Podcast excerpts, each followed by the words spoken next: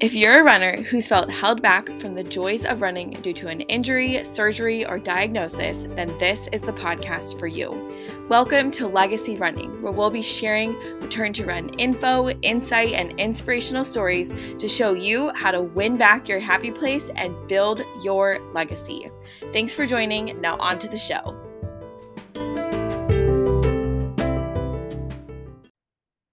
All right, welcome back to the Legacy Running Podcast. I'm your host, Doctor Sarah, and today we are going to be talking all things hip impingement. You might have heard this referred to as F A I or femoral acetabular impingement. It's all the same thing. The hip joint is called the femoral acetabular joint with its anatomical name.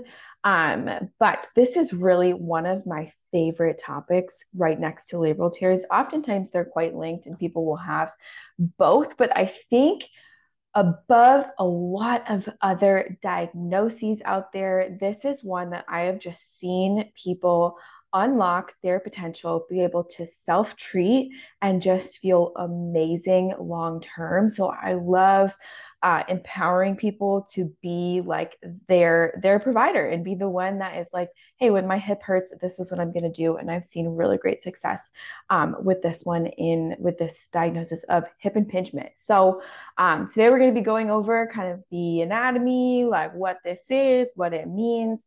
Um, I'll break down some imaging things, falsities, truths, all the above, um, what things typically aggravate it, hopes for like what to do, like actual practical strategies, um, and, and intertwine some fun stories in there, but let's just get right into it. So the hip joint, for those of you that don't know, is a ball and socket joint, and it is a pretty mobile joint, but it's also one of the most stable joints in our body because we have some super, super thick ligaments um, that are around the hip. If you guys ever are just interested, feel free to Google the hip ligaments, and they are like thick slings that keep that thing in there. It's actually quite remarkable. Um, the hip and shoulders are kind of like sister, sister, brother joints. Um, they have a similar anatomical makeup, but the shoulder is just way more mobile and has, doesn't have as thick of ligaments. So fun fact, the more you know, um, but with hip impingement, we'll see the, in the ball and socket joint. So the, the femur or the leg, like the very, very top of that, we have this ball that sits in our pelvic socket. So with hip impingement, we'll see the ball being too big for the socket or the socket being too small for the ball. So um, if you just imagine like a baseball glove and then the baseball coming in, imagine if that glove was too small, or imagine if the ball was too big for, for the baseball glove. It just would be incongruent. Um, and something that is challenging with hip impingement is that if you're a very logical person, like I, I tend to be pretty logical when it comes to my body and the things that I want to do. I want to have a very like streamlined approach. Um, I think this is something that is challenging with imaging. So if we get, if we've been having hip pain and, you know, we get our X-ray, M R I, whatever ordered, and we see that there is impingement in the hip joint. So either a cam or pincer impingement is the terminology you can see, where it's either the head is too big for the socket, that's a cam, or um, the socket is too small for the ball, that's a pincer, pincer impingement. Um, then it's like, well, there's a clear incongruency. Like there's something clearly quote unquote wrong with my hip.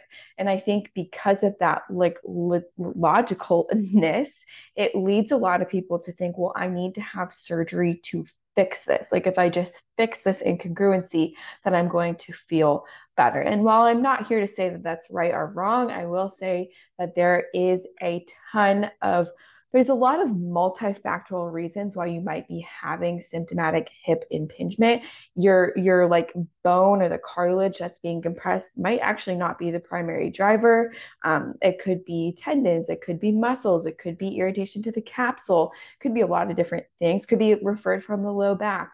Um, so, you know, before you're like quick to just be like, well, I just need to get this fixed, I would really have multiple opinions, multiple surgeons, um, a physical therapist that, you know, you feel really confident, like they really have seen this before and kind of know what's going on, um, just to check out and like say, hey, I actually think if we, you know, if we kind of put our effects more towards this, or um, try these things, you you might be able to to completely avoid surgery. So that's just my that's just my pitch to to get multiple opinions before you like really settle um, settle in on surgery. But I totally get it. It's like, if this is incongruent, it's like, oh, like, why don't I just get this fixed? But I promise the body is just not that cut and dry. Um, and there's, there was a really great article done by Palmer et al. I forget the year, but Palmer et al, it's a hip impingement, um, uh, like systematic review of all of these different, um, hip articles on people that had impingement. And they, they kind of, Uh, reviewed people that went to P T and people that went to um, went in for surgery, and they found that, like, for all these people that had hip impingement on their imaging, the the road to surgery was not just like surgery. They defined it as like the people that had the best success, either, you know, with P T or with surgery or with both, um, are the ones that had like a really cumulative um, cumulative decision with the uh, surgeon, P T, M D, and patient all put together. It wasn't just like this streamlined thing. It was a really great um, conversation. And another thing that I will say is that hip impingement is more common than we think. There are a lot of people that are walking around with asymptomatic, meaning they're not feeling anything, um, hip impingement, where they do have those like anatomical differences, but they are not feeling anything. And, you know, for whatever reason, you might be the lucky person that feels something. Um, and while I feel for you, uh, that just is the reality, that it's really common. And so moving forward um, with surgery right away is, is I just think maybe not the best decision until you've, until it's been made the best decision um, by you, like really, really digging deep and figuring out what is best for you. But moving on, some of the, the some of the big things that bother hips with um, hip impingement. And, and if you're someone that struggles with this, like, you probably know what are the things that are going to bother you, but I also just feel like there's so much power in knowing the things that are potentially the, the things, positions, whatnot, that are potentially going to bother you. And, and as I see my clients get better and like become um, more controlled or stronger or more resilient, they're able to do these things more. Um, but it, sometimes it's just nice to know that if, hey, sitting on an eight hour plane ride, I know is going to bother me, then I'm going to do some things around that time to make it feel better. Um, But the hip is bothered that has impingement when it's in a really closed position. So if you imagine something like bringing my knee all the way up to my chest and then bringing it across my body, that, that position is really going to close down the hip joint and potentially cause some pinching at like that cartilage kind of joint level. Um, another way this could happen is like a really, really deep squat when you're like all the way in the hole. Um, that can cause hip impingement. Another thing is like if you're bending forward for long periods of time. So people that like to garden, this is a big one that I see um, with some of my clients. Those, that idea of like the body like closing in on itself and that forward folded position is going to put the hip in that closed pack position. So when we're thinking of what that looks like functionally, you know, it might be things that bother you might be like sitting at work for long periods of time. And I'll go over some strategies on how to how to make these more comfortable um, and things that have been successful with my clients. But sitting at work for long periods of time or sitting on a plane, I know that that's a huge one for people that have hip, hip impingement. Um, long bouts of bending forward. So again, like gardening, um, yard work, uh, just, I don't know, moving, things that you're just having to be um, in awkward positions and, and bending straight forward. Um, for my lifters out there, I know deadlifting can be an irritator sometimes. Just coming into that position and having that like a ton of muscular tension um, is, it can be an aggravator. And another one is sitting with your knees to your chest. So like, Um, I have a client who is a mom and is on the floor a lot, and she kind of found herself with her right hip all the way up to her chest often. Um, and truly, once we identified that as an aggravating factor and, and had her straighten that out or kind of sit on like a beanbag or something that propped her up a little bit higher, she had a huge um, resolution to her symptoms, which is just, it's so cool to just be able to um, identify maybe what are some aggravators and, and kind of putting parameters around it to um, make it a little bit more comfortable. But Moving on now, what I really want to do is just instill and give you guys some hope around hip impingement.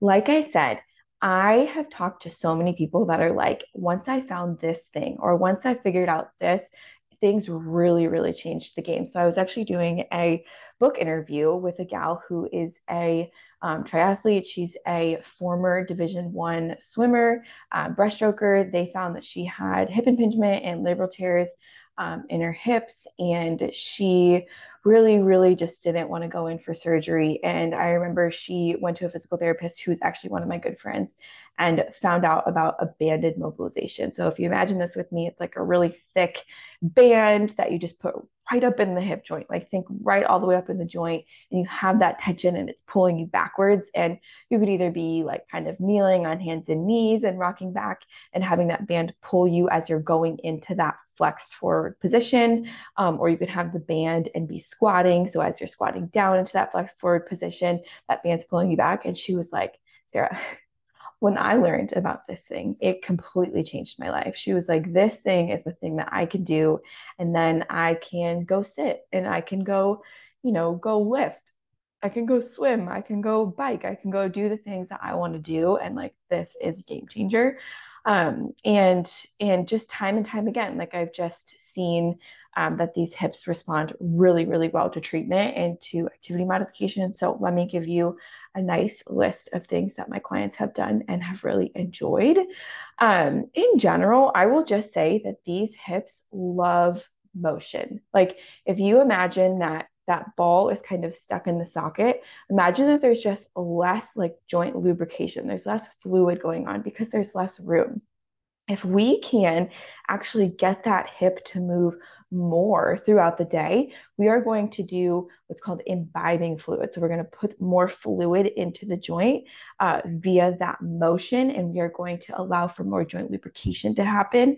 Um, and then these hips are therefore going to be happier. So I have, um, there's another gal that came on the podcast. Her name's Lindsay. She uh, was diagnosed with F A I impingement um, and a labral tear. And she found that, you know, during the time when she was um, really going through the thick of her diagnosis, people were telling her, you're probably not going to be able to run. You probably shouldn't bike. You probably shouldn't, you know, do these high intensity activities. And now that she's really worked through the thick of it, she's like, I actually feel better when I'm in a training cycle for, she's a triathlete, for a triathlon, because I'm getting more hip motion in. Um, you know, it's important to figure out what kind of our parameters are and what are the things that are going to help us feel better, like individually, because, you know, someone might not be able to do a full triathlon, whereas she might feel better doing that. So there's obviously individual parameters, but in general, these hips just love motion. Um, if you are a person that has a lot of pain with sitting uh, for work, like I have a gal who's a programmer, and she, like the general principle for work and, and sitting for desk jobs and whatnot is like trying to get up every thirty minutes. She's like, Sarah, I get so engrossed in my, in my work that I can't just like stand up every thirty minutes. Like it kind of like pulls me out of the zone. Um, so for her, we opted for alternating throughout the day with a sit stand desk. So this is a great way that she doesn't have to be in one position over the other for a long period of time. And she can kind of just like stay in the zone, work for an hour or two standing, work for an hour or two sitting. And we've already noticed a huge resolution in her symptoms, um, especially towards the end of the week when she's had like that cumulative stress. Um, another thing that I can, you know, say for sitting is imagine like a, Uh, like a towel, like a beach towel rolled up, or even like a sitting wedge. So um, it sounds kind of funny, but like if you imagine just like a wedge, it is actually going to where like the the thicker angle is like closer to your back, and then the the thinner side is going to like wedge you down. Um, and just sitting on that, like just sitting on a wedge is going to position your pelvis in just in such a way that it's going to slightly open up that hip joint and decrease the Uh, impingement or compression that's going on. Um, now, I don't believe that you should just be sitting on this thing all day long and like that's the only position you can sit on, but um, like your next position is your best position. And if you are someone who has to sit at a fixed desk, maybe alternating between sitting on that and then not sitting on that, and, you know, taking your thirty minute breaks can really provide you with some great, um, with some great relief throughout the day. Um, another huge, huge thing is exercise timing. So I know I mentioned earlier, a lot of people with hip impingement struggle with long flights. Um, I know one of my clients, she struggles with um, going to work and sitting at work. And then oftentimes she will like go to a theater, or she'll go like out to dinner with friends. And it's kind of like a long bout of sitting followed by another long bout of sitting. Um, and putting her exercises or putting people's exercises um, like before that time that you know that you're going to be sitting, um, or even like directly after, it's a huge thing that you can do to, again, increase that joint lubrication. So um, for the flight example, like if you know that you're going to be on a long flight, then like maybe it's best when you get to the airport to kind of walk around, um, or if you have like a layover into another long, potentially international flight, um, making sure that you're doing some like really just simple motions at the airport to get that hip moving and getting it out of that impinged position. Um, if you guys check out my six ways to ease hip pain ebook, um, this is, I'll put it in the show notes. There are like six different ways to obviously in, in decrease hip pain. Um, but there's a couple specific exercises that I put in there that are really easy. You won't look crazy in public and can get that hip moving potentially before a long flight. Um, with my gal that maybe is working and then has, you know, dinner plans later on a Friday night, um, I'll be like, hey, uh, the end of the week for you, typically when your symptoms are the worst. So what if you, you know, do your strength training and, or you're running in between dinner and work, and see how that goes. And, you know, she just had great success. So exercise timing is a really great intercessor. I always say, like, use it like medicine. Like you would take an Advil. Like what if you like did your exercise to try to decrease some of your symptoms instead of just saving it for another time? Um, In general, hips that have impingement respond really, really well to mobilization. And when I say mobilization, this could be something that is done like to you. So you could have a physical therapist do mobilizations to your hip to try to like increase um, joint space where potentially there's less joint space. There's also things that you can do independently. And you can, um, like I said, the banded exercise that that gal did. There's tons of different exercises um, that I put on my Instagram or that are just available out there um, that allow the hip to be moved through a comfortable range of motion that is going to increase its ability to glide in the socket more comfortably, um, and also have like a little bit of traction. So we're not having as much compression. And mobilizations, I would say either, you know, with a P T or, um, or that you do independently, they're just so powerful. And I would say, honestly, the ones that you do independently are, are, I would say, even more powerful than the ones done to you, because it really puts you in the driver's seat. So taking time, if you have F A I, to work with a physical therapist who um, can assess you and kind of tell you um, and can, and can work with you, not tell you, but you guys work together to figure out which ones are the best for you. That's so powerful, because all of a sudden you go from needing to go to P T to get relief to being able to do it really whenever, whenever you need. Um, so there's so many options for this, truly. Like it can be really simple things that take no equipment. There's really cool ways you could put like bands around um, to increase the joint traction and mobilization. Um, but just want to highlight like how powerful and awesome those ones are. Um, also, hips that tend to have impingement just, we'll see whether it's due to pain um, or just kind of like the way that the hip joint is laid out.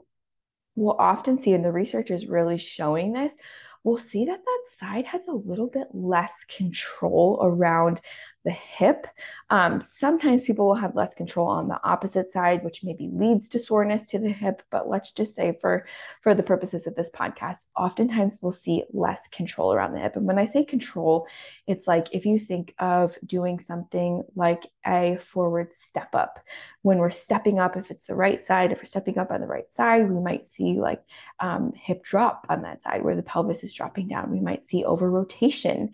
Um, we might see some like dropping in of the knee or the trunk like falling over that leg. Basically, as you're going through motions of forward step up, sideways lunge, um, you name it, all of these things, we can just see that that side is not able to stay um, stacked. Like you're not able to keep your shoulders stacked over your hips, stacked over your, over your feet.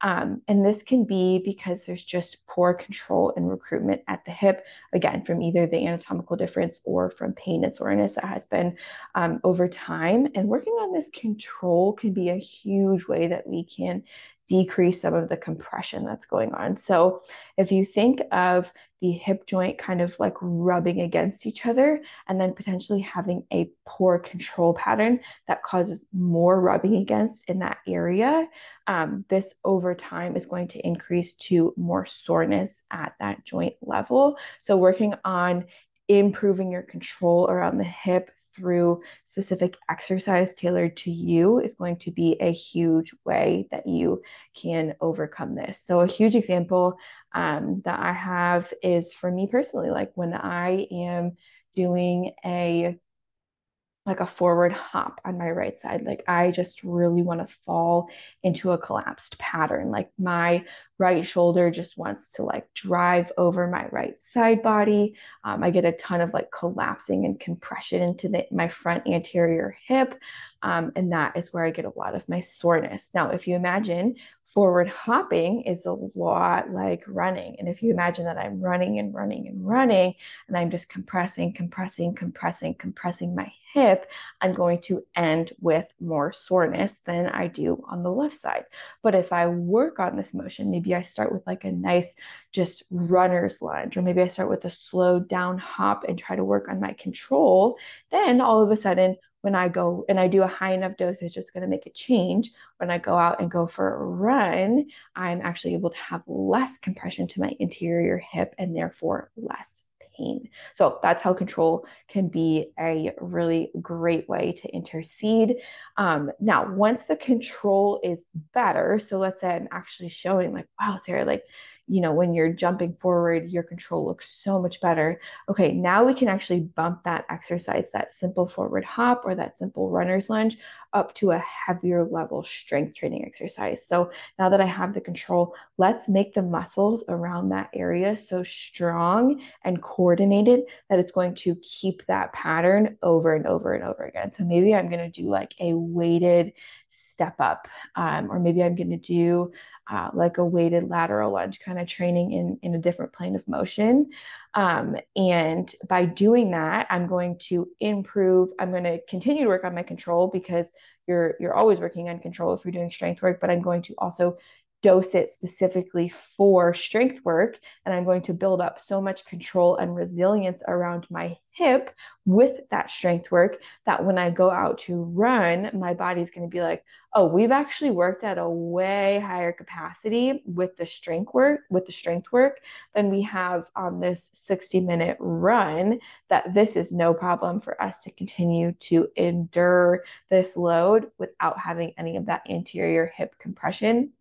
And therefore, I'm going to feel a lot better. So that's a really cool way. That's really what I enjoy doing in my practice, either with coaching online or in the EmpowHER Hip Program um, in, in person. I just really, really enjoy finding those little changes and put it in, like allowing my clients to, and kind of coaching them on how to put the work in to make this huge long-term impact.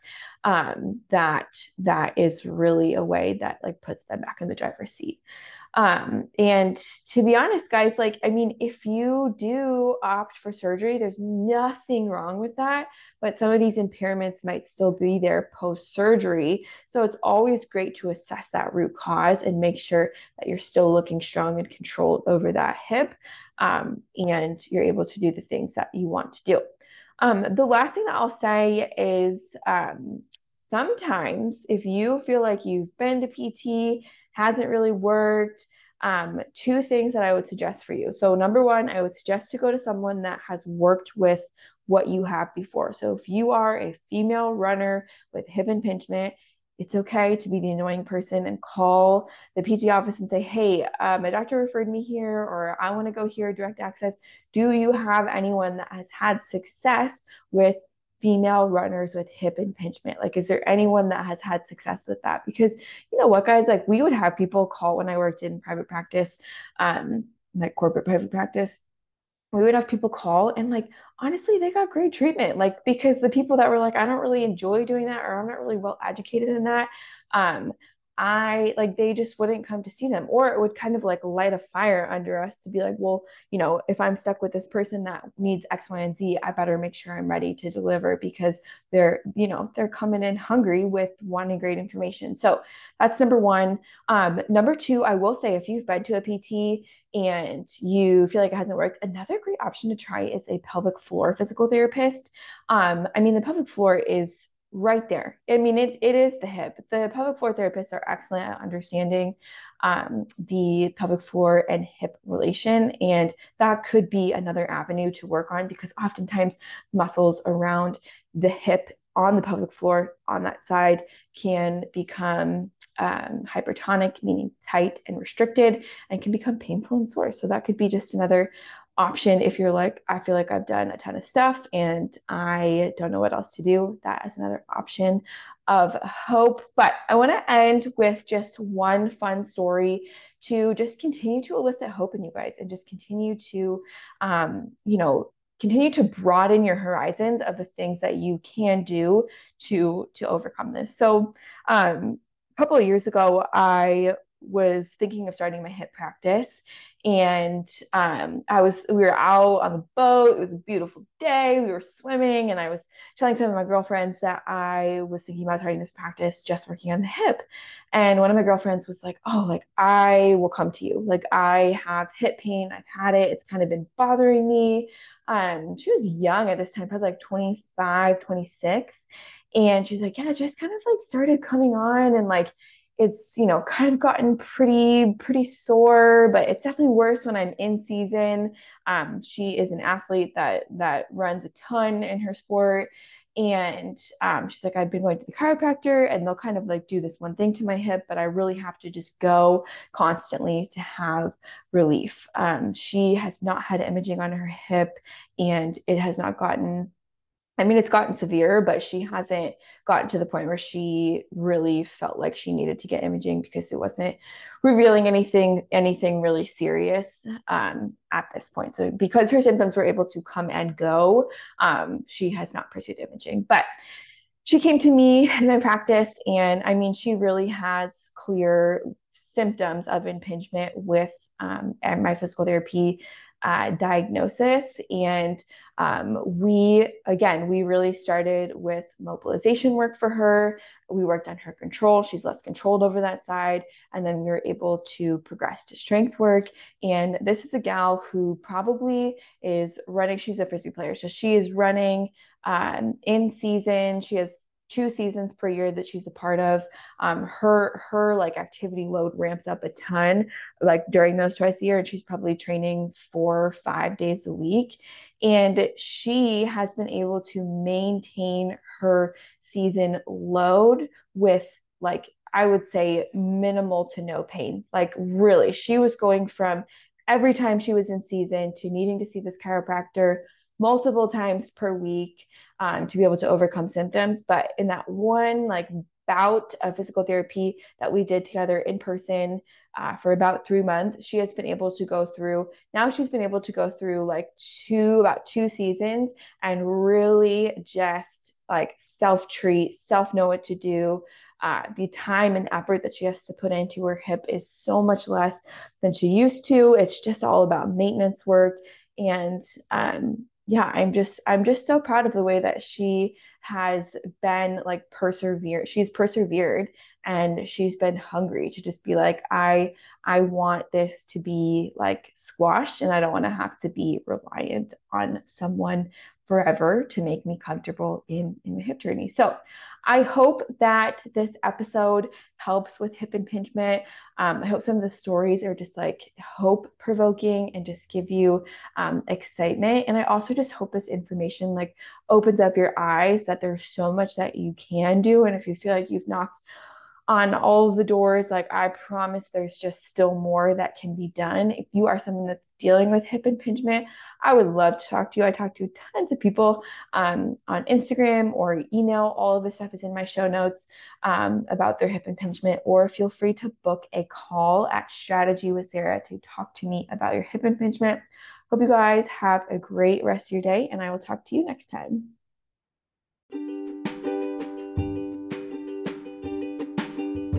Thank you so much for listening to today's episode of Legacy Running. If you haven't already, please share this out so more people can build their legacy.